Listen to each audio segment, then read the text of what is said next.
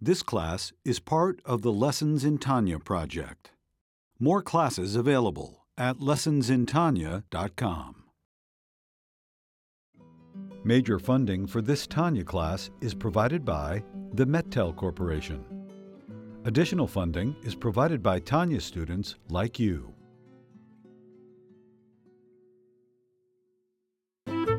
Lessons in Tanya. The Tanya of Rabbi Schneur Zalman of Liadi, taught by Rabbi Ben Zion Krasnianski. Tanya's text elucidated by Rabbi Yosef Wineberg.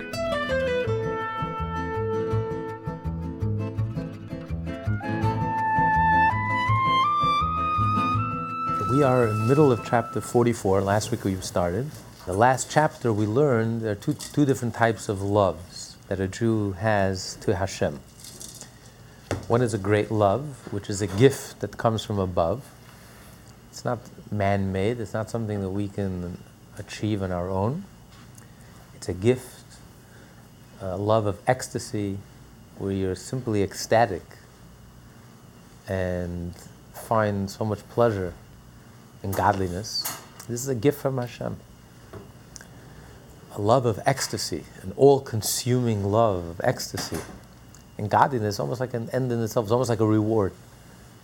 Just having the pleasure of just being together with God and just feeling so ecstatic about godliness, this is a gift. It's not humanly achievable. Because because we get ecstatic about other things naturally we don't get ecstatic about godliness, godly things. Well, some of us do. Well, maybe you have that gift. Maybe you have that gift.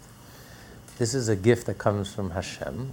When a person has done everything that's humanly possible, then your whole being, your whole personality becomes completely transformed in this love of pleasure, love of delight. Then there's that's what he calls Ava Rabba, the great love, the great um, intense love. Then you have what he calls Avas Olam, a love that comes from the world, from understanding and appreciating how God is the soul of the world, and and uh, and therefore you have a love, you develop a love towards Hashem. So this is a love that your mind develops. You develop through meditation, through reflection, through contemplation you dwell, you focus until you develop a love, an attraction, appreciation towards godliness. That was chapter 43. Last week we started chapter 44, where he says that there are two types of loves which are a combination of the first love, Ava Rabba, and the second love, Avas Olam. Ava Rabba comes from above. It's a gift. Avas Olam, the love that we develop, cultivate through our mind, there are as many types of loves as there are Jews. Because every one of us is a unique personality, a unique individual. And therefore, we also have our unique paths, our unique gates to Hashem. How we develop a relationship with Hashem, develop a feeling towards a love towards Hashem. We think differently, we process information differently, no two people look alike. So every one of us has a unique path to God. When it comes to the mitzvah, we're all, we're all alike. The mitzvah, we have a code of Jewish law that spells out clearly how we're supposed to light the Shabbos candles, how we're supposed to put on the tefillin. Whether you're Moses, or you're a cobbler, or a tailor, whether you're 13 year old or 99 year old, there's no difference. When it comes to the law, the law is applicable all across the board, equally applicable. When it comes to the matters of the heart, the inner, the soul, there's no code of Jewish law because everyone has a unique soul, everyone has a unique mind, everyone has a unique approach to Hashem. So there are as many types of loves as there are Jews. But then he said there's a com- there's two two loves which are a combination of these two loves. on one hand, it's a gift, but on the other hand, because it's something that we're born with as Jews, it's part of our nature, it's our, part of our inherent nature. But on the other hand, you have to use your mind to be able to develop, to be able to evoke this love, this natural instinctive love. So the first love that we discussed last week was the love of because God is my soul. As Isaiah says, my soul yearns. I yearn for you. The Zohar says it makes no sense. I, I yearn for you. A double repetition. And the Zohar explains that the proper uh, interpretation of the verse is nafshi, my soul, doesn't, it's not me, I. But Isaiah is speaking to God. He's saying, God, nafshi, you are my soul. Therefore, I desire you. When you realize that God is your soul, just like the body has a soul. What's the body without the soul? The body is a corpse. We hunger for life. We desire life. The deepest pleasure is the desire to live. We want life. We take it for granted. But if God forbid our life is threatened, or if we feel weak, we don't have any energy, we want to live, we want to be passionate, we want to feel alive, then we appreciate the power, the intensity of this desire to live.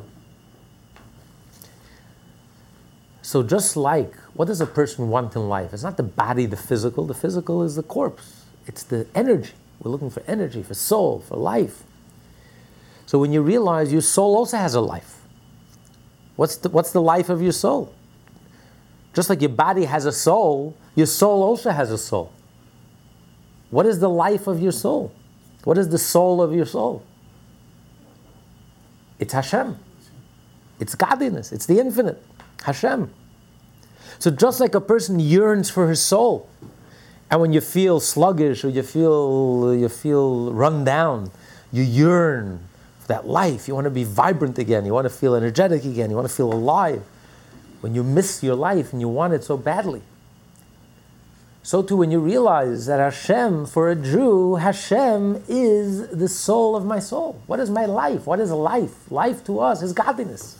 When do I feel alive? If I'm connected to, to godliness. If I study Torah, then I feel alive. If I don't study Torah and I don't have anything godly in my life, I feel dead. I can be alive, I can be energetic and vibrant and joy, but it's to me it's not life. When does a Jew feel alive? When do you feel rejuvenated? When you're connected with Hashem. Hashem is the soul of my soul. And therefore, for a Jew, Judaism is not religion. That's why for a Jew, Judaism is a way of life. Religion is compartmentalized. Religion is something that you do. Certain times, certain moments, certain days, weekends. Life, you never take a break from life. Life is 24 7. You don't take a moment's break for life. Life is all encompassing. Every cell of your body is alive, not just your brain, your heart. Every cell in your body, even your ear, every part of you is alive, has life, it's connected. So,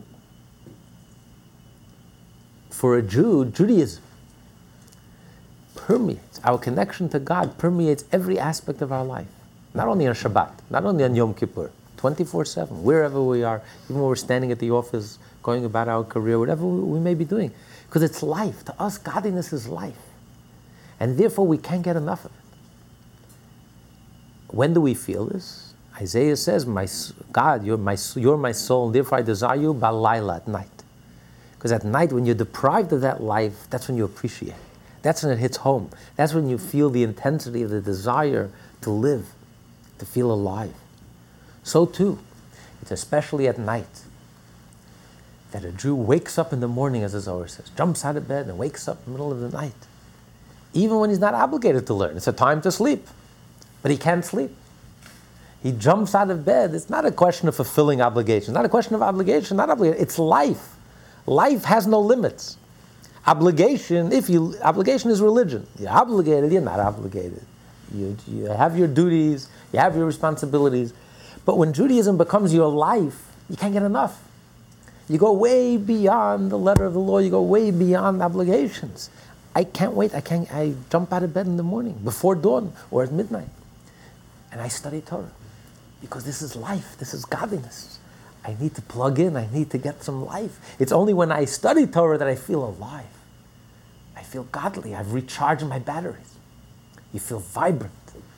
You feel alive. Otherwise, the Jew doesn't feel alive. A day goes by, you don't study Torah. A day goes by, you don't do a mitzvah. You feel inside, you feel hollow, shallow, and dead inside.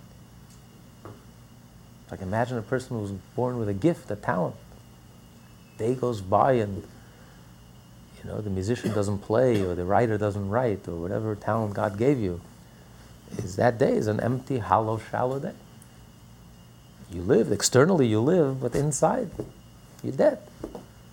You didn't tap into that life. You didn't live. So for a Jew, godliness is life. It's not a luxury. It's not icing on the cake. It's not extracurricular. Oh, it's nice if I meditate. It's nice if I become Kabbalistic. It's nice if I can add this to my life. I'll add flavor to my life. It's, it's you know, it's, it's, it's a nice addition to my life. It's life. Without life, what's the alternative to life? Without life is death, is nothing. And I want to live. More than anything in the world, I want to live. So once you realize that God is my life, then you have a love, just like you have a love for life.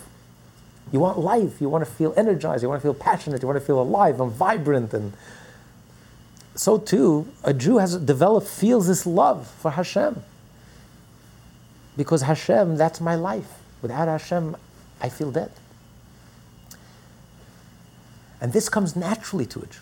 We're born with it. It's innate, it's inherent. You have a Jewish mother, you're born with a soul, you have this feeling. But that's why it's compared to Ava Rabbah, the great intense love. It's like a gift from Hashem. It's not something you acquire, it's, it's a gift. You're born with this sense that God is my life. That's what every Jew feels deep down. But it's buried, it's hidden, it's submerged. You have to use your mind to realize this. You have to think about it. It's only when you stop and think about it and you realize, hey, this is life. This is not religion. How many Orthodox Jews go through their life and go through the motion and fulfill their duties and do everything right? It's lifeless, soulless, passionless, joyless. So they, they're doing the mitzvah. They have this innate love, and yet they're completely dis- disconnected, oblivious. They have to think with their hearts. So they have first they have to realize. First you have to think, period. First you have to think with your mind. First you have to think, you have to be aware. If you think about it and you realize, what's my life? For a Jew, Judaism is not religion. Judaism is life. I live for this. If you look at Judaism as religion and duties and obligation, you do the bare minimum. It's like paying income taxes. You do what you have to.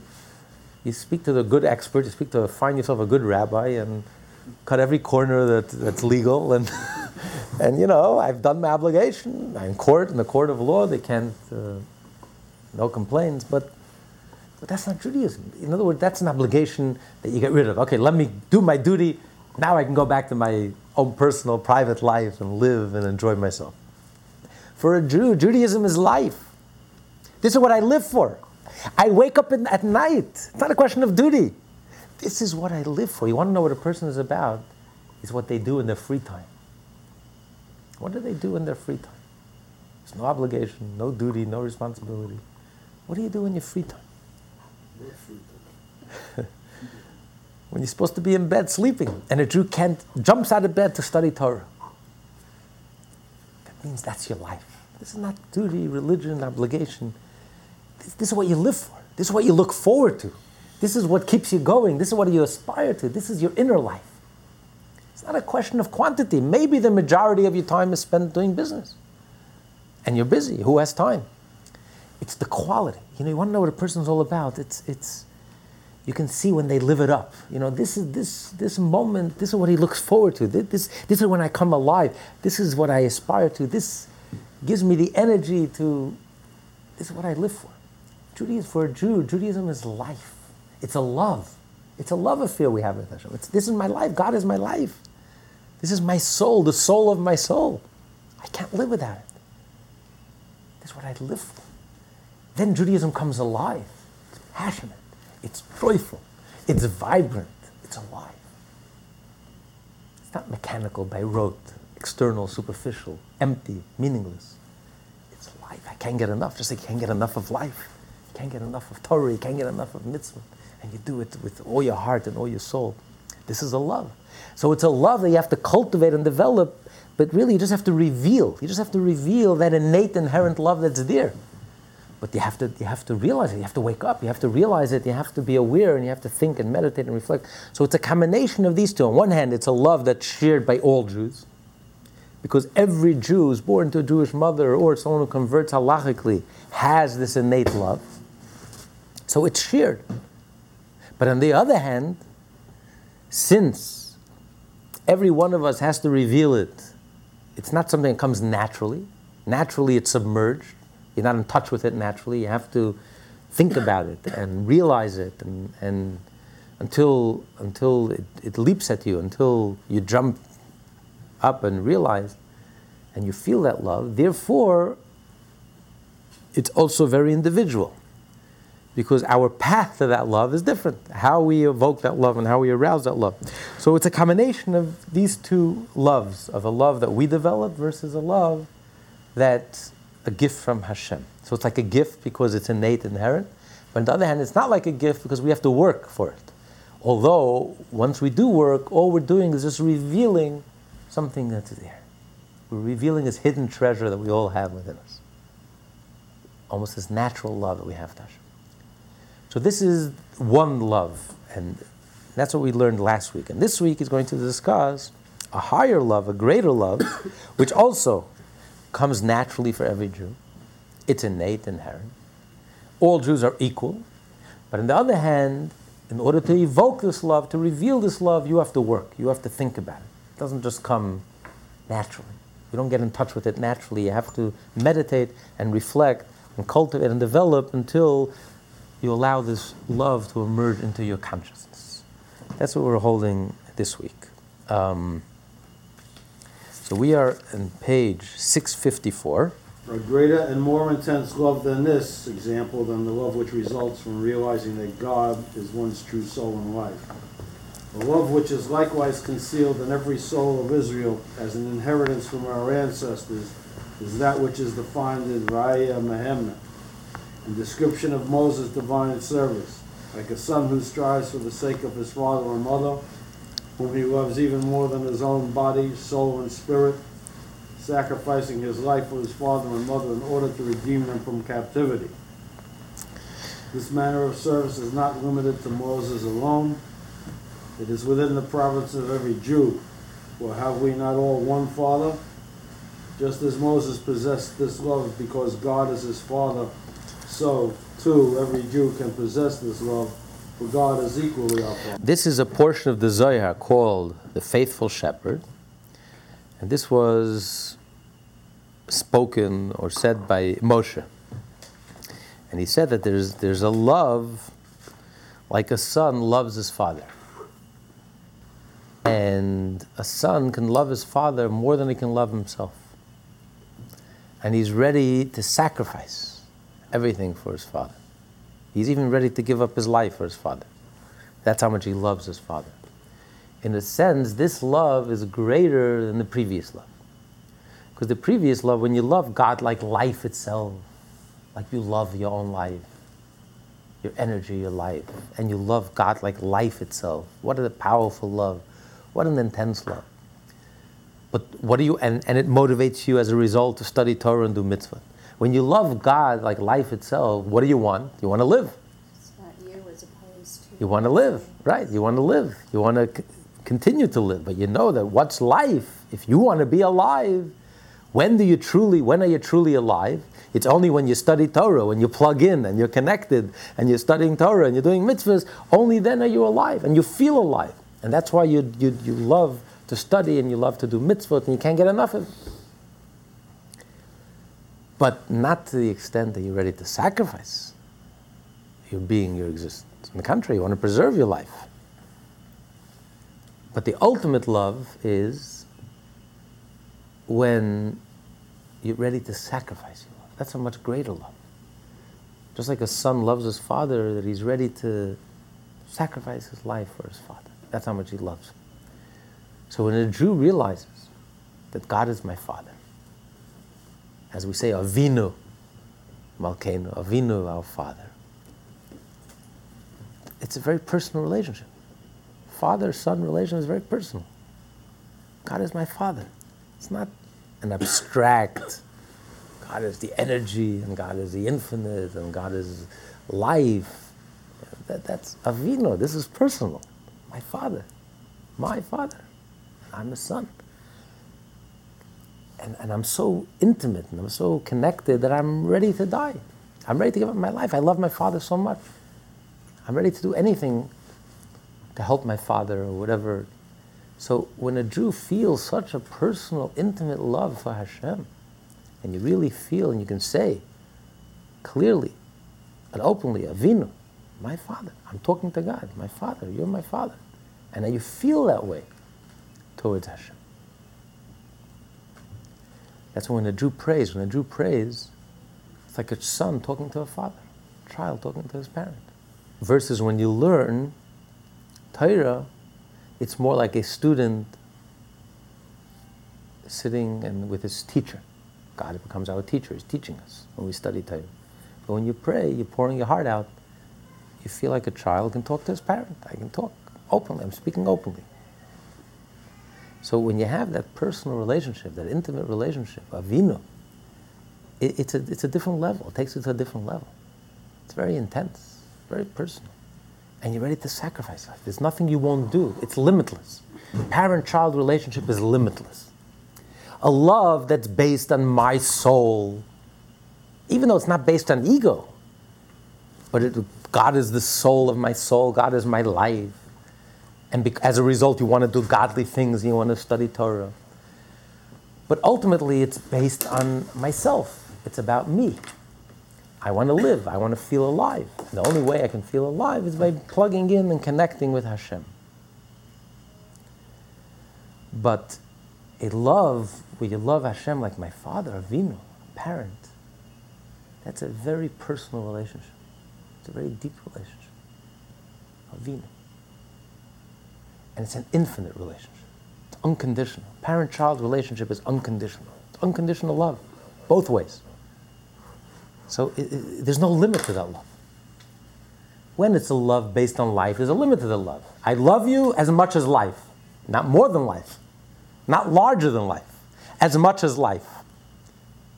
So I'll do whatever it takes to live and to feel alive. So it means, yes, I'll, I can not get enough of Torah and mitzvah but not more than life, not larger than life. But when you have that love that God is my Father, Avinu, there's no limits. It becomes larger than life. It's, it, it's unconditional, it's undefined. I'm ready to go beyond myself. I'm ready to go beyond my limits. I'm even ready to risk my life for Hashem. That's how much I love Hashem. It's a whole different, a whole new dimension. It's a whole different level much more intense, much deeper, much more profound, much more personal, much more intimate, and infinite. And again, this is a love that's natural for Jew. It's inherent, innate, and we're born with this love. Because God is our Father. It's the truth. Every Jew is called a child of Hashem. Because we have this innate, inherent connection with Hashem. Just like a child knows his parents instinctively. Every Jew has this faith we're believers, the children of believers, as we discussed at great length. We learn in chapter 2, lessons in Tanya. So the relationship is there. That unconditional love, that reciprocal unconditional love is there. But it doesn't come natural to us because we're born with egos. We don't, so we don't feel, how many Jews naturally feel, oh, God is my Father? And I have this intense love and yearning for God and I want to be with my father, and, I, I, and I'll do anything for my, my father. It doesn't come naturally. We have to reveal this natural love within us. It's there, but we have to reveal it. And revealing it takes effort. You have to think, you have to meditate, you have to reflect until it hits home, until you evoke that powerful love. You realize that personal connection we have with Hashem an intimate connection we have with Hashem. Hashem feels towards us like a parent feels towards a child, and we feel to Hashem like a child feels towards his parent. You know you can trust your parent 100%. You feel safe with your parent. You can pour your heart out with your parent. It's a different relationship. It's not a stranger. This is my parent. Something special between a parent and child. It doesn't exist with anyone else in the world. And you have that relationship with Hashem. So even though this is a statement made by Moshe Rabbeinu, but it's not limited to Moshe, because every Jew is considered a parent. This level of love is more selfless than that described by the phrase, My soul, I desire you, or love which results from realizing that God is one's true life will only be as intense as a person's desire for life itself. It will not demand total sacrifice, which is the opposite of life. The love of a child for his parents, however, is not limited to his love for life.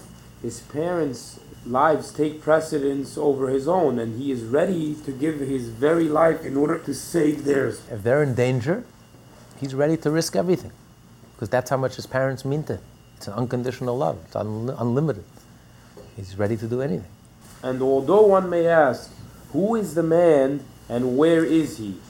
Who would dare presume in his heart to approach and attain even a thousandth part of the degree of love felt by Moses, the faithful shepherd? How then do we say that every Jew can feel the same love of God that Moses felt? Nevertheless, a minute portion and particle of his great goodness and, and light illuminates the community of Israel in each generation, as it is stated in Tikkunim, that an emanation from him, Moses, is present in every generation to illuminate them. Since this luminous particle is found in all Jews in all generations, it thus becomes possible for every Jew, through Moses' goodness and light, to feel the love that he possesses as an inheritance from the patriarchs in a manner similar to that of Moses. So, so he says that although who can compare to Moshe? Moshe had this level of love, this intense love, this unconditional, infinite love to Hashem. He really felt, and he spoke to Hashem like a child speaking to a parent. And God couldn't refuse it. Every time he begged and pleaded, how can he refuse? Like when our, our little child, child speaks to us and begs us, uh, we can't say no. It's irresistible because the relationship is so intimate and so intense and so deep and so unlimited uh, that uh, you know your heart melts. A child begs, uh, what's a parent going to do? Your heart just melts. You can't say no to your child, children. So Moshe had this relationship with Hashem. But how could we compare it to Moshe? We're saying that every Jew has this same relationship, has the same intense love. It's buried, it's there deep down. Each and every Jew has this. And he says, although who can compare to Moshe? But nevertheless, something, a reflection, a spark of this love we all have. And where do we get it from? We get it from Moshe. Which begs the question, because we learned earlier in the Tanya the natural love that every Jew has for God in chapter 18, where do we get it from? We get it from the patriarchs. We inherit from the patriarchs, from Abraham, Isaac, and Jacob. Sarah, Rivka, Rachel, and Leah. That's where we get our Jewish soul from. So this love, this natural love we have for God, doesn't come from Moshe. It comes from the fact that we're the biological children of Abraham, Isaac, and Jacob, Sarah, Rebecca, Rachel, and Leah. Not from Moshe. So why does he say here that we receive this love from Moshe? That his soul illuminates our soul, and we have a spark of that love. Not in the same degree, not in the same level as Moshe, not even close, but something of it, a spark just like a spark in comparison to the torch. We have something. Of it. We don't get this love from Moshe, we get it from the patriarchs. So the Rebbe explains yes, it's true that the natural love that every Jew has to God we get from the patriarchs, not from Moshe. But just like a person who's born wise, so everything about him will be expressed in a wise way. His natural loves that he has will also be expressed with finesse, with wisdom. So even the loves that he has, which seemingly have nothing to do with wisdom, but since he's essentially wise, so everything is expressed in a certain way, in a very wise way.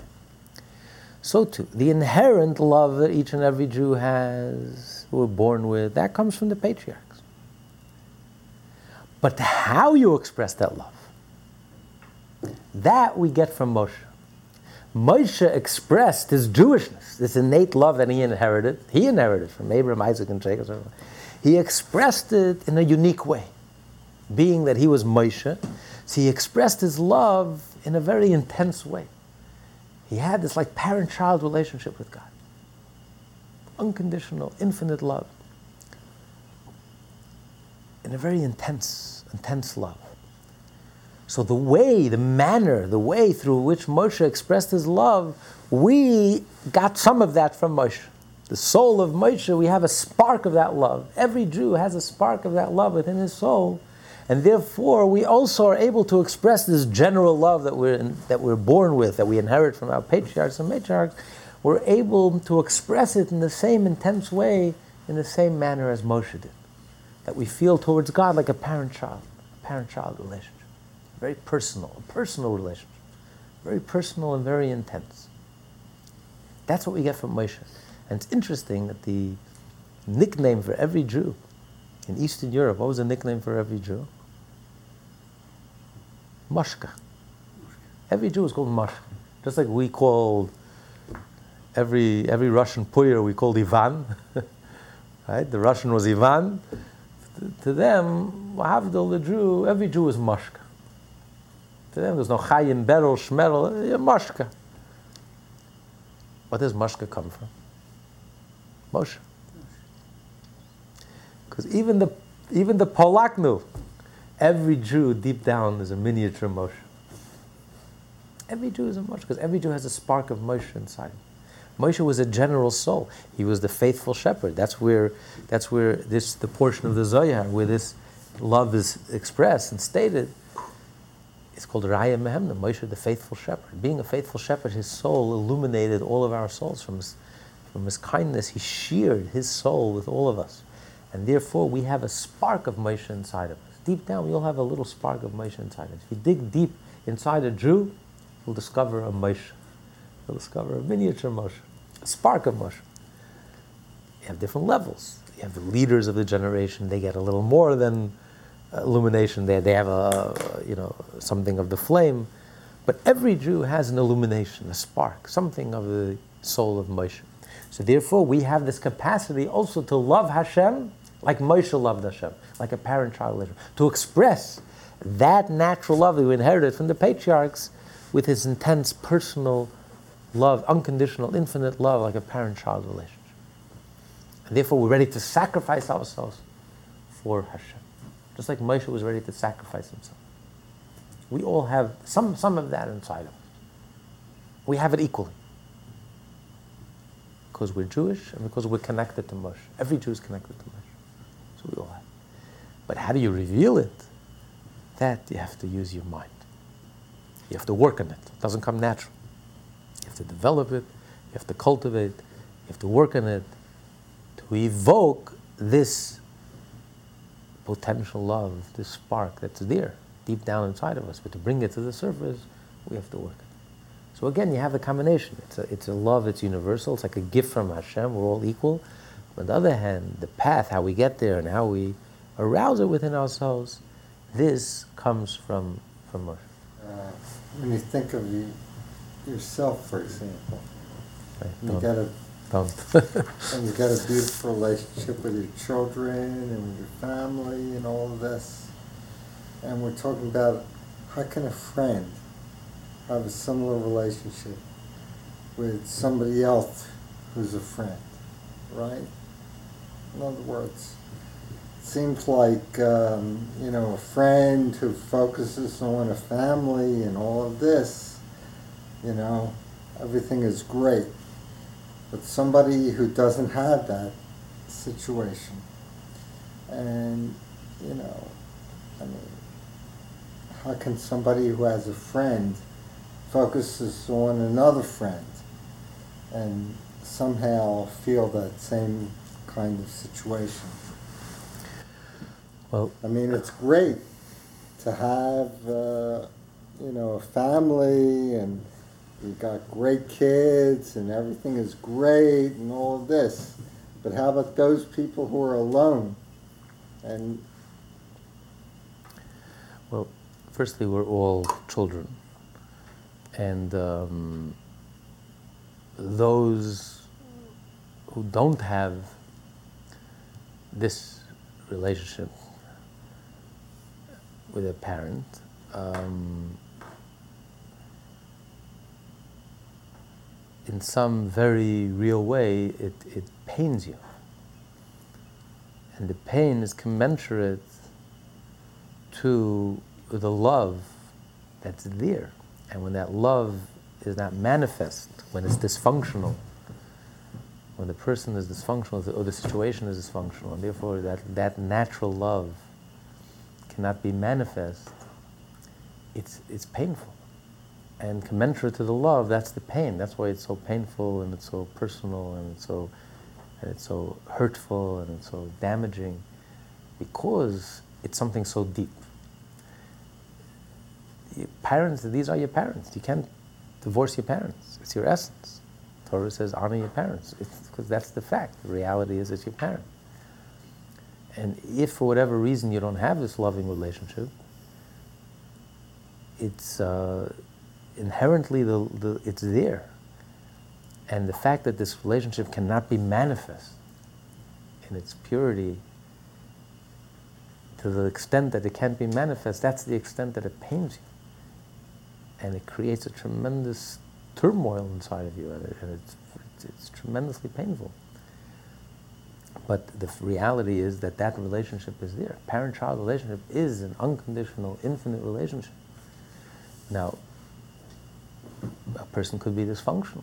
A person could, you know, that seems to be more often than not the human condition that uh, people are just not connected. People are just not in touch with themselves. People are just not, and potential doesn't get realized, and it is fr- it's frustrated. The potential gets frustrated. And that's why there's so much anger.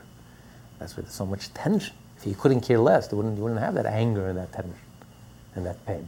But you can't not care less. It's your parent. It's your it's your family. So this tremendous anger, tremendous tension, tremendous pain. You know, you can try to be oblivious to it and try to, you know, but you can't. It, and it shapes you and it affects you very, very deeply because that relationship runs very deep. There's nothing in, deeper in life. As a matter of fact, the Torah says, if God forbid you lose a parent, you have to mourn a whole year. If you lose a spouse, you mourn 30 days. You lose a child, you mourn 30 days. But if you lose a parent, a whole year. There's nothing like it. There's no relationship in the world like parent-child. Everything else is, you know, is acquired. It's something as deep as it is. You know, you can remarry. You can. It's it's as deep as it is. It's not. There's only one relationship in the world which is core, essential. That's a parent-child relationship. When God forbid you lose a parent, it's a crack in your foundation. Y- y- Your whole essence has been cracked, and it takes you a year just to recover. So that relationship is there. It's so deep. It's unconditional. It's infinite. So whatever, whatever blocks it or whatever gets in the way, whatever dysfunction gets in the way, it doesn't change it. And you can't run away from it and you can't hide from it. It will affect you. If you don't have a healthy relationship, it will affect you. Affect your personality, affect you. The deep pain, the deep uh, denial, the, the inner turmoil. It leaves scars in you so, that are so deep. You can't just ignore it. It's like ignoring yourself. You can't. It's, it's your foundation. It's who you are. That's why the Torah says, honor your parents. You can't run away from it. You must honor your parents. Well, they're not acting like parents. Well, we, our relationship is not wonderful. Well, they're your parents. That relationship is there. It's a fact. It doesn't say you have to love them. It says honor them. It's, it's a fact. That relationship is there. That connection is there. So the Torah says you have to treat them with respect. The, the Torah says you have to love every Jew. Your parent is not worse than any that Jew. you're talking about, what does it have to do with what we're talking about now? So it's a reality. That relationship is a reality. There's no running away from it. parent child relationship is a reality. Whether it's expressed positively or negatively, it's a reality and it's a fact. It informs your very core, your very essence. It's who you are. And when, and when you realize that you have that level of relationship with God, your relationship to Hashem has that same unconditional, you have that same unconditional relationship. You have that same infinite, unconditional relationship. And if you get in touch with it, and you reveal it, and you're able to express it in a beautiful way, not in a dysfunctional way. Unfortunately, you see it. You see it sometimes in its dysfunction. When was the last time you met a self hating Irishman? Self hating Italian? Something that even exists. Only when it comes to the Jew, a self hating Jew. It just shows you how deep the relationship is. In their hatred of their Jewishness, they just showed you how Jewish they are. The connection is so deep is so profound, so intimate, that in their hatred and their denial, who else but Jews could run around the world and use every opportunity to denigrate Israel and put down the Jewish people, insult, humiliate, offend? There's nothing that we can do right, and there's nothing that our enemies can do wrong. I, I mean, it's mind boggling. But in this twisted adversity, you see how Jewish they are. Which other people in the nation, which other people in the world give up their own land? In the annals of human history, there's not a single example, not one example. It's so absurd, it's so distorted. Only a Jew. So in their twisted this, you see how Jewish they are. You see how deep the relationship runs. It's so dysfunctional. It's so abnormal. You see how deep this relationship runs. There's no running away from it. You can't run away from your Jewishness. It's there. It could be buried, hidden, but it's there. It's a living, it's a live wire. So if, but you need your mind to get in touch with it, to be able to express it in a beautiful way, in a loving way. But that relationship is there. So instead of running away from your Jewishness and running and hiding and denying and embrace it, love it, express it, live it, be it. You have a relationship with God. What a, what a celebrate it, cherish it. Thank Hashem for this wonderful relationship. And it's only then that you'll be a wholesome person. A Jew can never be wholesome unless they're in touch with their Jewishness. Never. But that relationship is there. But you have to use your mind and you have to use your effort in order to allow this relationship to emerge and surface until it becomes a beautiful, vibrant, joyful part of your life. But then the dedication is infinite. Once you have this relationship with God, God is my Father, dedication is infinite. You're ready to exceed yourself, exceed your nature, go beyond your limits, beyond your life, even if it means risking your life. There's nothing you won't do for your Father if you have that relationship. If you realize how precious that relationship, how real it is, how personal it is, how intimate, how deep how reciprocal, how infinite, un- unconditional. And that we get from Moshe. That way of reflecting our Jewishness and having a personal relationship, that we get from Moshe. Okay, you want to continue on top of page 656? Only, only the glow from Moses, Moses' soul, Saul, is present in the soul of all Israel in a manner of obscurity and concealment, but to bring forth this hidden love from its latency and concealment to a state of revelation, so that it would be manifest in his heart and mind, is not beyond reach, not is it far off, but it is very close to you in your mouth and heart. That is to say, it should be habitual with his tongue and voice to arouse the intention of his heart and mind. For the sound of one's voice arouses the devout concentration of heart and mind, so as to immerse his thought in the life of life, the blessed Ein Sof, for he is literally our true Father and the source of our life, and to awaken our love for Him like the love of a son for his father.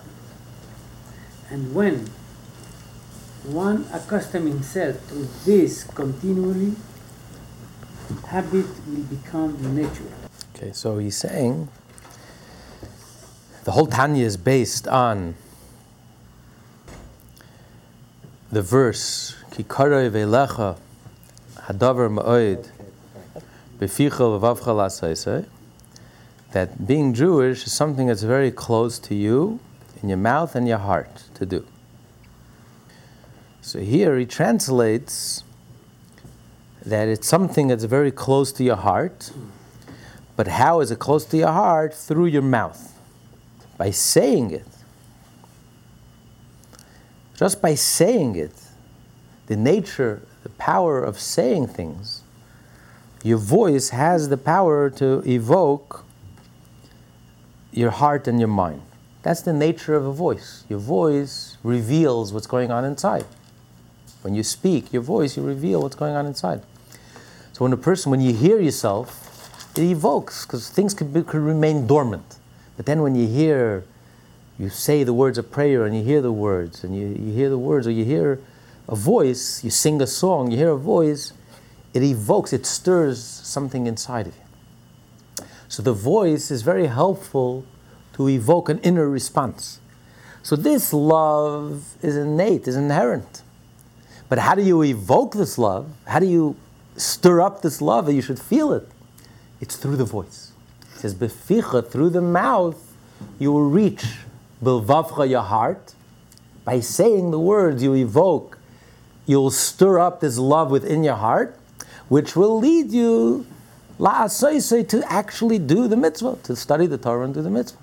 Because once you have this relationship to God, God is my Father, and you have this personal, intimate relationship with God, then there's nothing I won't do. I want to study Torah, I want to do mitzvot, because I know that this will please Hashem. I know how much pleasure this gives Hashem. It's not about me. It's not about me feeling alive. It's about doing what Hashem wants. I know how, how precious this is to Hashem. I know how much He wants it. I know how much He cares about me studying Torah and doing mitzvot. I can't do enough. I love my Father so much I can't do enough for Him. Whatever, whatever I can do to please Him, to put a smile on His face. And that motivates me to study Torah and do mitzvot. So that's what the verse says. Beficha, through your mouth, that's the way to, to, through, to your heart. Through the voice, that evokes, that's the power and nature of a voice. It has the ability to evoke and stir something within, something that's there already, that's dormant, but it has the power to evoke it and to stir your heart, make your heart come alive, and then that will lead you to do, to action. So when a person's just by saying and listening to yourself when you say, listen to the prayers and say, Avinu, my father, referring to Hashem as my father. It's a very loaded word. Not just saying it, but actually meaning it and paying attention to what you're saying. Avinu, Hashem, you're my father. I'm your child. I'm your son. That, that's, a, that's the closest relationship that exists in life, in this world. The deepest. Avinu. And we have this relationship with Hashem. We can talk to Hashem like a child talks to a parent. We love, we can love Hashem like a child loves, loves his father. Hashem loves us. That's, that's, very, that's a very loaded statement. That's heavy stuff, very intense stuff. But by saying it, you can help you evoke these feelings in your heart, that you start feeling that way, even though it's difficult for us to evoke this feeling in our heart. But by saying it, suddenly you start feeling it. You know, you say it often enough, and you pay attention, you say it sincerely, you'll start feeling you know, Hashem, you're my father, and I can, I can talk to you, and we can, uh, you know, we can, we have this relationship going on. You're always on my, I'm always on your mind, and you're always on my mind. Avinu. So that's the advice that he's giving, that through the mouth to keep the flame alive, which will lead to action because by speaking the voice, that, by, that will help your heart concentrate, concentrate your mind and your heart. That to immerse yourself in the thought that God is the life of life, and that He's literally our true Father and the source of life. And therefore, to evoke a love just like a child loves a parent. And when you accustom yourself to it, human nature is that the habit becomes human nature, second nature. If you do it often enough, it becomes second nature. The first time you say it, you can't relate to it. But by the second, third, and fourth time, fifth time you're saying it and you mean it, you start becoming familiar with it. And then suddenly it becomes second nature. And that's how you start thinking about Hashem. That's how you start thinking about your relationship. God is my father. He's the source of my life. He's, he, gave, he gives birth to me. He's my child. He's, I'm his child. And I have that relationship. And I love Hashem. And um, after a while, this becomes second nature. This, this, this, you reorient yourself, how you think, how you view, how you look at Hashem, and your relationship with Hashem. Now, the question is maybe it's an illusion. What do you mean an illusion? It's an illusion because, honestly, I don't feel this love Hashem. Do I really feel this unconditional, infinite love for Hashem burning in my heart? Okay, you're very fortunate. I do. You're very fortunate. I don't think about it, I feel it. That's, that's very special. Um, I can speak for myself. Most of us don't. You don't, you're, you're kidding.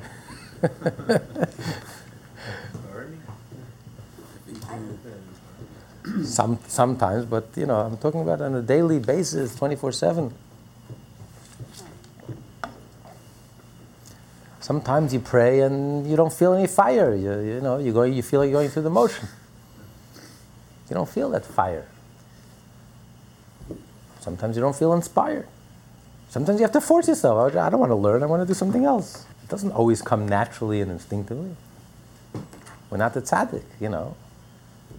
Sometimes we're tempted to do something wrong. You know, then I don't feel so intensely that God is my Father and I'm ready to sacrifice my life. I'm not even ready to sacrifice. Forget about my life. I'm not even ready to sacrifice my momentary pleasure, my silly, silly momentary pleasure for God. God is ready to sacrifice my life. A juicy piece of gossip. Close my mouth. No, no. You know. After after the session. So come on, let's be honest. I mean. So here we're saying God is my Father, and I'm closing my eyes and I'm thinking God is my Father and I have this love. But how real is this love? Is it, is it momentary? Maybe I feel it when I pray intensely. I focus, I close my eyes and I think about it, and then I feel it. Maybe I get a glimpse of it. Maybe at that moment it is real. But then I close my prayer book, I go upstairs for breakfast, I go out into the world. And it all vanishes. Father, now Father.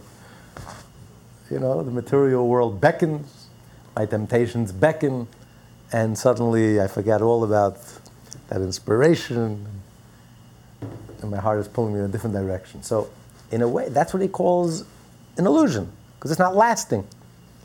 It's not 24 7.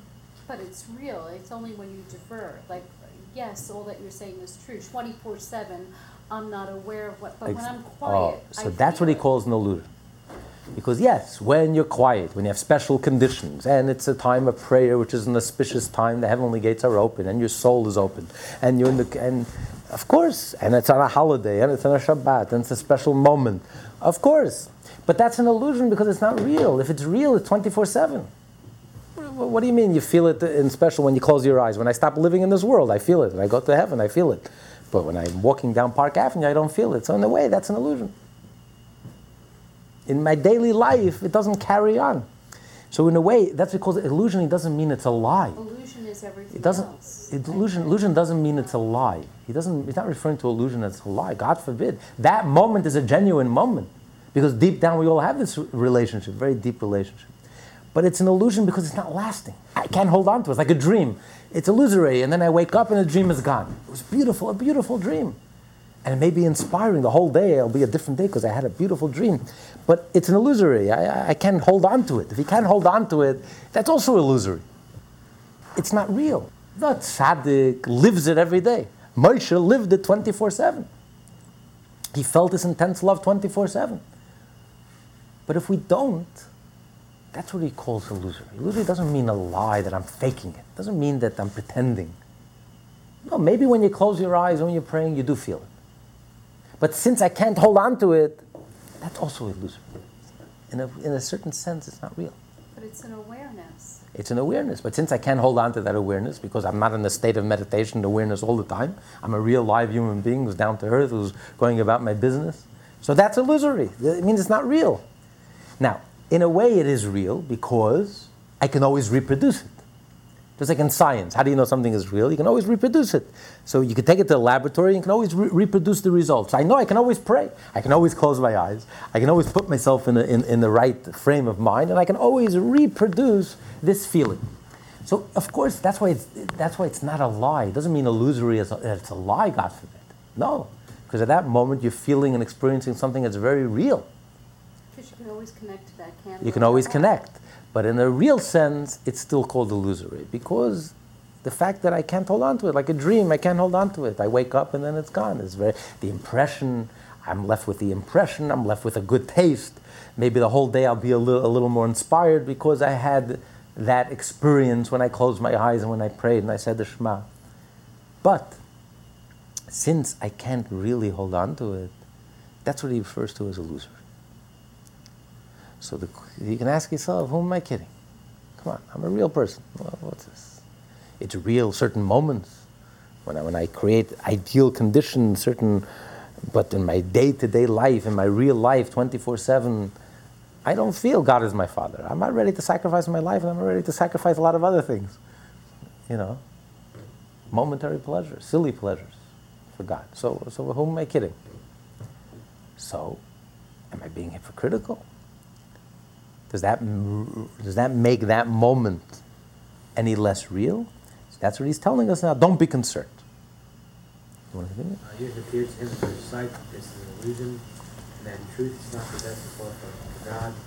Uh, thinking that he does nothing less than delude himself as to his true spiritual status, need not be concerned. He is intrinsically the absolute truth, even without own spiritual service, by virtue of the hidden love with which his soul possesses for God. Exactly. So therefore, that's the answer. It's not an illusion because deep down, your soul feels it 24/7. Your soul has this level of love 24/7. The parent-child relationship is an objective fact. It's not subjective to your feelings, whether you feel it or you don't, whether you appreciate it or not, whether you're conscious of it or aware of it or want it or not. The relationship is there. It's a fact. It runs deeper than life itself. It, it's, it's everything. It's, it's the deepest thing we have. It's, it's that infinite connection that we have for our parents and life continues. It's, that relationship is there. That core connection is there. Whether you feel it or not it doesn't change the reality. But we hear that. Doesn't change reality, exactly. But it's there. So therefore, the moment you meditate and reflect on it, for those brief moments, it's as genuine as it gets. Because it's reality. You're talking about reality. This is not Hollywood. This is not delusions. This is not, I'm trying to be something other than myself. I'm, I'm trying to delude myself that I'm some mystic, some holy mystic, and, and being some otherworldly person. And come on, I'm down to earth. No, no, no. You're being genuine. That moment is a genuine moment. Because deep down, you have this moment all the time. You don't feel it. You can access it. You're not conscious of it, but it doesn't change the reality. Our soul has a life of its own. Our soul feels things that we don't feel. Our subconscious, we're, not even aware of our subconscious. There's a whole reality going on inside of us that we're completely oblivious to and totally unaware of. It doesn't change the reality, the fact that there's things going on inside of us. So this relationship is innate, is inherent, it's there all the time. The parent-child relationship runs very deep. It's infinite, it's unconditional. It's there. Whether you tap into it, you don't tap into it, you feel it, you don't feel it, it doesn't change the reality. Just like the Torah says, honor your parents. Whether they deserve it or they don't deserve. Whether they're acting like it or it doesn't, doesn't change the facts. The fact is that they are your parents and you honor them. Period. End of discussion. No ifs, maybes, or buts. Doesn't matter how you feel, personal, where you're at at life, how they are. Good parents, not good parents, doesn't change the fact. It's a reality. Parent child relationship is a fact. It runs deeper than life itself, it's everything. So that relationship was there. So therefore, don't, don't worry, well, maybe it's illusory because I can't hold on to it. you can't hold on to feeling it consciously it, in, in, in its intensity and its depth and its clarity, but it doesn't change the fact that that relationship is real, as genuine as it gets. There's nothing more genuine in your life than that relationship. So, therefore, the brief moment that you think about it and you meditate and reflect on it and close your eyes, that's a very genuine moment. And if it leads you to action, benefit derived from the spiritual service to which he affects his emergence into the open is that he should translate it into action. But his love's in a state of concealment cannot be cannot affect his action. That's why you have to meditate and reflect on it. What's the point of meditating and reflecting on it if it's not genuine? If I can't sustain it? If it's illusory in that sense? And the answer is there is a tremendous benefit of meditating and reflecting. Because by meditating and reflecting you bring it out into the open, and that motivates you to study Torah and do mitzvot. Once you feel that connection, you feel that you have, it's like a parent child relationship, you jump up. I want to do Torah, I want to do a mitzvah, I want to give my father pleasure, I want to put a smile on his face. That's what I live for. So when you live to give, uh, to give pleasure to your parent and to give him nachas, and you want to put a smile on their face, you want to make them happy. And you know, the only way to make Hashem happy is by studying Torah and doing mitzvot. Hashem doesn't care about your bank account, doesn't care how many Ferraris you own, doesn't care how many homes you own, doesn't care how many times you mention in the celebrity, in the celebrity paper or whatever. Uh, the only thing Hashem really cares about is Torah and mitzvah. So if you love Hashem that much, then you jump up and you study Torah and mitzvah. Sorry. What if the parents don't deserve, you know, uh, they don't deserve this kavod? I mean, Hashem, Hashem says every parent deserves a kavod for one reason and one reason only. They brought you into the world. They gave you the gift of life. Everything else is icing on the cake. The difference between non-existence and existence is the greater than any difference you can think of. You know, impoverished existence and a rich existence. They gave you the gift of life. They chose to have children, um, and for that, you have to treat them almost like a god. For that, the Torah says you have to respect, because God says you have to respect, even if they don't act in a respectful way, and even if they don't deserve it. So much so, the Torah says, if you're the president of the United States, and your mother comes along, and you're on live TV, watched by hundreds of millions of people, and your mother comes along and slaps you across the face, you have to respect her. How is that possible? What a dastardly act. Because the Torah says, Hashem says, I am telling you to respect. If Hashem tells you to respect them, you respect them. Whether they deserve respect or don't deserve respect. We would respect God. We would do anything for God. So God is telling us, respect Him. Because the reality is that relationship doesn't make any sense, quite frankly. Hmm? I mean, you know, they're not like Rivka, and they're not like Rachel, and you know, they just didn't treat you like those kinds of parents. So, I mean, how could you possibly respect them in those same? You know what I'm saying? The Torah doesn't say Uh, respect the Rivkas and Rachels. I don't think it's as much as love, love them, it's just acknowledge them. Just acknowledge them. They didn't do the right thing, they're humans, let them slide. But just acknowledge them. Don't, you know, the same thing with children. Okay? The children don't show you the respect and you constantly go out of your way and go out of your way to try to get their respect, and they don't do it for whatever reason, shut them down. Shut them down, man. You're the father, they come to you. They don't wanna come to you, that's their issue. Okay?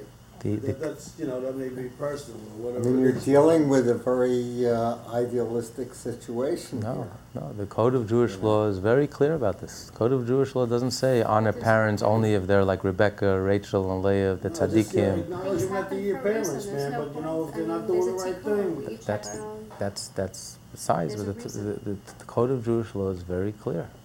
You have to honor your parents. You have to honor your parents. There's, there's no, there's no. What do there's you no, mean by honor? The Torah spells it out. It's, it's not left. It's not very. Respect. You have respect. You have to treat them respectfully because they're your parents. Period. End of story. The Torah is very clear. Listen, your argument is not with me. Take out the code of Jewish law and look at the look at the look at the Kitzur Shulchan They didn't give you what you They got gave from they, your parents. they gave you life. That's all. That's all. That's it, that's what I all. say, you gotta that's all. acknowledge 'em, that's it. That's it. Even if they give you nothing else. no But it's more than that. As a, matter, as a matter of fact, it's very interesting. It says, the commentaries say, it says in the Ten Commandments, when the Ten Commandments are repeated in Deuteronomy, it says, honor your parents like I commanded you. In Marah, Hashem already commanded. Why does the Torah say, like Hashem, like I command you? So one of the commentaries, I believe the, the Chassam Sofer says, or the Ksav Sofer, he says, because just like a Jew in the desert, a Jew in the desert, what did his parents give them? The children. What did the parents give their children? Absolutely nothing. Food? They gave them life, that's enough. That's They gave right. They gave them nothing. Yes, they Food. don't They did. They didn't provide them with food. You know where they got their food from? Manna from heaven. The parents didn't provide the children with anything. Clothes. That was a miracle. It grew with them. Came from heaven. Water from heaven. The parents gave their children is nothing. What they what did they give them? Life. And for that alone, the Torah says, honor your parents. That's that's what the Torah. That's honoring your parents. They are our parents we can't change that fact. You can't change the fact. You can't divorce your parents. It is your essence. That's the link, the infinite link that goes back all the way. Without your parents, there's no link, there's no connection. This is the in, infinity within us that through, through our children and our parents, that, that, that infinite chain that can go on forever and ever. For that alone, that they gave us life, they gave us existence. If someone, God forbid, had a choice, of, of God forbid, changing existence to non existence. The change from non existence to existence is much more dramatic than the change from an impoverished existence to a wealthy existence, to a, a, an enlightened existence or to an unenlightened existence. Um, painful existence, a joyful existence. If you had a choice, you know, you have to give up your wealth and live an impoverished existence, but you continue to exist. Or God forbid you lose your life. We know what our choice would be. I'd rather live. So life is everything. Life is everything. Our parents gave us life. Period. Everything else is icing on the cake. Has nothing, everything else is incidental. The fact that they gave us life, period. They are God to us. Hashem told us, treat them like God. They are God to us. Respect them. Period. They are our parents. It's a fact. It's a reality. Now, it's, it's of course, it's very painful. There's nothing as more. There's nothing in life that could be more painful than, than, than, than child abuse, because no one could hurt children like parents. Because parents are God to us, and, and you know we can't process in our mind that something is wrong with our parents, and that's the most painful, the most damaging thing in the world. So of course, if we grew up in a dysfunctional home, it will it will affect us very deeply and very profoundly, because of that relationship. Because that relationship runs so deep, that's why the damage could also be so painful and so deep. But the relationship is there. You can't pretend that, that relationship is not there. The Torah says, don't pretend that relationship is not there. The relationship is there, and that's why they can do so much damage. And that's why it's so painful and hurtful. But that relationship is deep, unconditional, infinite. It touches your very core in essence. And that's why, God forbid, you lose a parent, it shakes you to your core, like your whole foundation, a crack in your foundation. Yeah, your home, your home is cracked, uh, fine. So you call in a renovator and you renovate your home. Your foundation is cracked, forget it. It's a crack in the foundation. You need a whole year just, just to come to yourself. You can't. So that's a reality. Torah is just telling us the re- fact of life. That's the reality of the relationship. You can't run away from that relationship. And even in that pain, you see how deep that relationship is. It disturbs you so much, so deeply, because that relationship is so intense and so powerful. There's no running away from it. You can't just dismiss it. Oh, okay, I don't care. No such thing. You do care, and you care very deeply. And you see that even in, in the dysfunction, how deep it is. Now, of course, that's the tragedy, because life is so real that it's like in marriage. Everyone is married, but some people take 1% out of marriage. Some people take 5% out of marriage. And the lucky few take 100% out of marriage. That relationship is there. It's two half souls. But some marriages are very mediocre or very superficial, and they never go, never get any place deeper. And some people are fortunate enough or they're refined enough, or they're, that they're able to take out 100% out of the marriage, or close to 100%, right? But even the one who takes only 5% of the marriage, the marriage is a fact. Two half souls are connected and married to each other. It's a reality. But it's up to you how much you're going to take out of it. The same as our relationship with God. We have that relationship with God, but how much are we going to take out of it? Is it going to remain buried and submerged? And we walk around with this, with this anger and this tension. And, you know, in one extreme, you can become a self hating Jew, or you can, you can be in love with Hashem.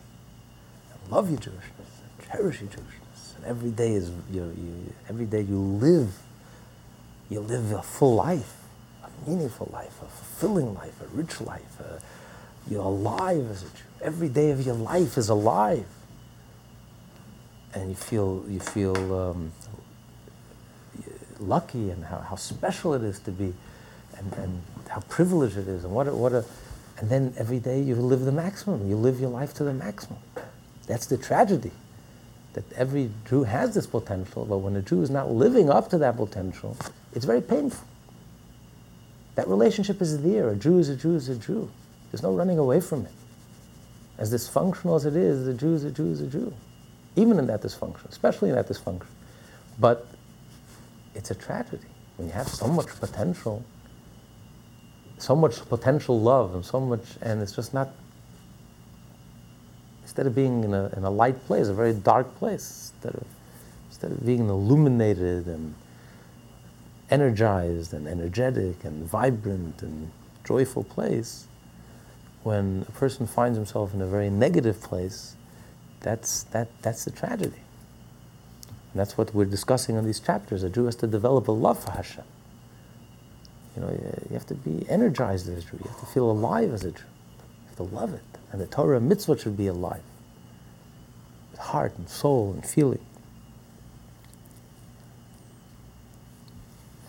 Okay, let's, let's just conclude. Since the revelation of this love leads in fact, to increased performance, he should not be troubled by the fact that he may be deluding himself in thinking that he possesses this love when in actuality he does not, particularly since his soul does truly love God. Concerning this, it was said that a good thought is joined by the Holy One, blessed be he, to a deed, providing it with the wings to soar upwards, as explained earlier. In chapter 16, we learn um, the conventional understanding of this statement of the rabbis is that if a, Jew, if a person had a mind to do a good deed, but he couldn't do it, for whatever reason, circumstances didn't allow him to do it, so God considers as if, as if you've done it. But then the language makes no sense. The language should have said that a good deed, Hashem will consider as if you've done it. The language, the literal translation of what the rabbis say is Hashem joins the thought with action. Means that there's thought and there's action, but they're disconnected, and Hashem joins the two. So, just on the literal meaning of what the rabbis are saying, the language makes no sense. Because we're talking about a case where a Jew had a thought, a positive intention, but he never fulfilled the intention due to no fault of his own. Something happened and he couldn't do it. But the fact that he had a positive intention, you wanted to do the mitzvah, Hashem will count it as, as if you've done. But if that's all the rabbis meant, they should have used a different language. The fact that the rabbis use this language, the rabbi is also hinting here to something deeper, in addition to the literal meaning of this passage. And the deeper meaning that they're hinting at is that there's, a, there's times that a Jew, there is an action, and there is a good thought, and the two are disconnected. Because when a Jew does a mitzvah with energy, with love, with energy. Then the, the mitzvot soar. The mitzvot are alive. They soar to heaven. Heaven is a spiritual place. In order for the mitzvah to soar, you need spirituality, you need energy. So when you do the mitzvah with love, with energy, you invest the mitzvah, the mitzvah is alive, then the mitzvah can soar. But if, but if you,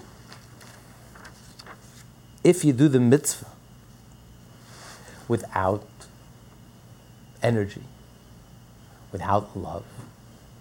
Let's say all you have is a good thought in your mind. In your mind, you're aware. All you have is awareness. I'm aware that God is my Father. Does it excite me? No.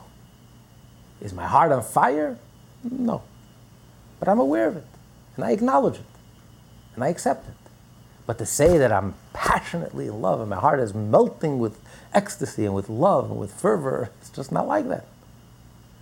So therefore, it doesn't really influence the action. The actions are cold actions, dry.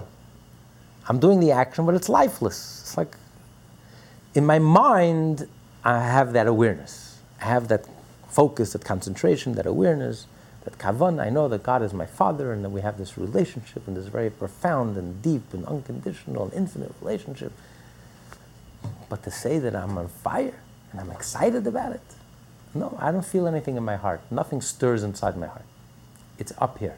Or if you do it for ego. So that's no, no, not ego. Not even. Not ego. I'm thinking about God. I'm thinking about God as my father. I have a relationship with my father and a parent child. I'm ready to do anything for my father. But it's cerebral. It's intellectual. It's abstract. It's cold. Uh, like the intellectual is a very cold person versus the emotional, passionate person is warm and alive. Actions are influenced by the heart. The emotional person, when you talk about something that you love or you care about, you get excited about, the words are passionate, the speech is passionate. It's a different speech. When you do action and you're doing something that you love to do, it's a different action. The actions are alive. Versus if it's cerebral and mental and it's abstract, it's distant, it's remote, just like the intellectual is a remote person. He's not available. So, remotely, yes, I'm aware God is my Father, but my actions are very cold Cool. because it skips my heart. It's in my head, and based on my awareness, I make a decision. Okay, I'm going to study Torah and do mitzvot. But to say that it's alive, that I'm, uh, I'm passionate and alive, and I'm burning with flames, with fire, no, I don't feel any fire, and I don't feel any flames, and nothing is stirring in my heart. It's just an awareness and an acceptance in my mind, an intellectual acceptance. And based on that, I go forward and act appropriately. I go ahead and do the Torah and do the mitzvah based on that intellectual idea. But the mitzvah itself is like dead. There's no life, life in it, there's no passion. The mind doesn't translate into the action. It, act, it translates, it gets me to act, but it doesn't directly, it's indirect. It doesn't directly influence. The heart directly influences the action. The action comes alive. The mind doesn't make the action come alive. So that's what the Talmud is hinting at. Nevertheless, if a Jew has a positive thought, uh, an awareness, and based on that awareness, you went ahead and acted and did the right thing, Hashem will connect the two. So I have action, I have thought, but there's no connection. I don't see the connection of the action, the intention in the action. Hashem nevertheless goes ahead and connects the two. So that's what he's saying, that even though beficha, it was your mouth, your voice, that aroused bilvavcha, that aroused some feeling, but not really. It wasn't a real stirring of the heart. It was more like an awareness, a stirring of the mind, but not in the heart. But it led me to lasvaita to act. So nevertheless, Hashem will consider as if the mitzvah was done with energy, as if this mitzvah has an energy that can cause the mitzvah to soar, to take off. It can leave this world, and the mitzvah can be elevated to the higher worlds, to the higher realms, to the spiritual realms. The mitzvah comes alive. Only God can do that. Because God sees deep down within a Jew's heart, and God knows that deep down a Jew is on fire. Even if you don't feel it. But deep down you are on fire. Even if you feel nothing in your heart, you feel dead inside. But your soul is on fire. Whether you feel it or not, it doesn't change the reality. There's, there's so much more going on inside of us than meets the eye. Thank God we're not who we think we are. There's so much going on. What we are aware of is just is this tip of the tip of the tip of the iceberg. So much more is going on beneath our surface. The soul has a life of its own. The soul is on fire 24 7. So when God sees that you're sincere, and God sees that you have the proper awareness and the proper intention, and based on that awareness, and you're taking it seriously, based on that awareness, you're changing your lifestyle, you're actually going ahead and doing the right thing, based on that awareness, then Hashem already connects. Hashem, who knows the inside of the heart, the inside of the soul, reveals that really you are on fire. And therefore, your actions, even though the human eye, the naked eye, doesn't see anything, the naked eye looks at this mitzvah and he says, uh, a cold mitzvah. You're going through the motions. It's just technical and mechanical. What religious significance could this mitzvah have if I'm just doing it and my heart is not into it? Based on, a, on an intention and on an awareness. Hashem says, don't be fooled. Hashem sees things that we can't see. Hashem sees in this mitzvah the fire. He sees the energy. And therefore this mitzvah soars. As if you would have done this mitzvah with heart and soul. Because deep down you are doing it with heart, even if you don't feel it. So Hashem makes that connection. That's what he's saying here. So even though you don't feel anything in your heart, it's a, and that's why it's illusory. Oh, what is illusory? Because it's not, it's not, I'm not really on fire. Even when I close my eyes and I have these conditions and I, I, I'm aware of it, but it's not like I'm really on fire. I'm burning up with passion and fire. It's an awareness, it's an intention. It's more cerebral, more abstract than I'm jumping with joy and I'm dancing with joy. Come on, let's be honest. But nevertheless, since it, it, it motivates you to act, Hashem will already make all the connection. Take a last question and then to be continued. There's a lot of things that Hashem does that you don't really understand, and it looks actually damaging, but we know it's really good. In that sense, I guess you can look also on parents sometime and, and, and also give them that benefit of the doubt, you know, that they did meant you know, good or, or there's a good, there's a greater good, but it's just not apparent. You can see it. Truth is, it, it takes a, that takes a very great person to be able to step back and realize, you know, parents are shaped by their parents. You know, if we think about the world that our parents came from, what they had to live through, as immigrants to a foreign country. I mean, you know, it's, it's, it's a miracle that they functioned all together. So, you know, you have to appreciate it. You, you know, you have to realize, take everything into consideration. What, how they grew up, what a harsh life they lived, the conditions that they grew up in. I mean, they, they did the best that they knew. They didn't know any better. They never studied Hasidus, they never had Tanya, they never had all, they were never exposed to any of this stuff. And yet they, they tried the best that they knew, they didn't know any better you know, you, you also have to be, it's a greatness of a person to be able to step back a minute and say, wait a minute, wait a minute, you know, let me put things into perspective. They tried the best that they can, and it's a miracle the way they grew up. Who knows how damaged they were as children, how they grew up, how they were treated, you know, beaten, spanked. Who knows how they grew up with harshness and, you know, it's enough to wither anyone's soul very little love, and you know, so you have to you have to be a little. That takes a greatness to be able to do. You know, when you're in pain and you're suffering so much, it's very hard for you to step back and to be so big, be such big of a person, and be able to say that about your parents. It's a very loving thing, not to be judgmental and to be able to really step back. It takes a very great person to be able to do that. And you're right. Ultimately, everything is divine providence. Ultimately whatever happens to us ultimately is by divine providence. Ultimately, it's for our good. And in a way, we become stronger from all these experiences. You know, if we learn to not to be paralyzed by these experiences, not to become dysfunctional as a result of these experiences, then they could only strengthen us. And as Jews who have faith, we have to believe in that. That's, that's our faith. Ultimately, God is good to us. Why did God put us under such circumstances. God is not out to hurt us. So we didn't choose these circumstances due to no fault of our own. If God gave us these circumstances, ultimately, just like pain and suffering, ultimately it's for our good. We, may not see it, but ultimately if we learn instead of to wallow in our pain and feel sorry for ourselves and become dysfunctional use that as an excuse for being dysfunctional and uh, to carry on the same dysfunction, um, if we really make something of ourselves and, and, and not be paralyzed by it, then you'll, you'll look back, you'll see you only became stronger as a result of this whole experience, once you learn to rise above it. So, how far back does it go? You know, all the way to Adam, the first sin. Adam and Chava. Are you kidding?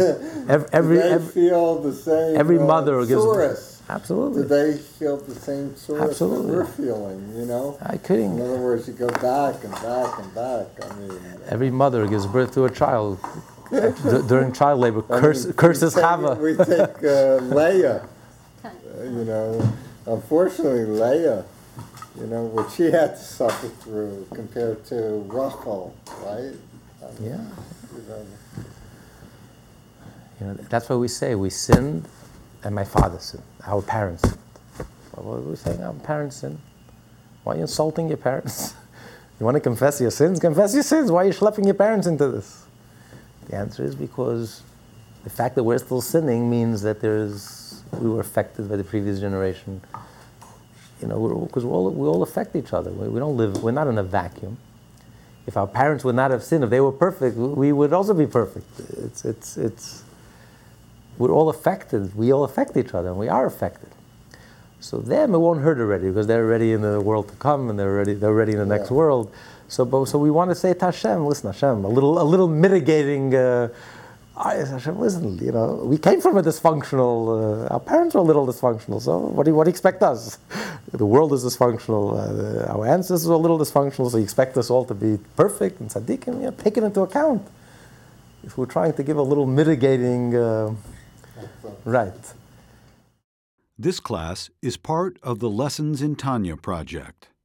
More classes available at lessonsintanya.com.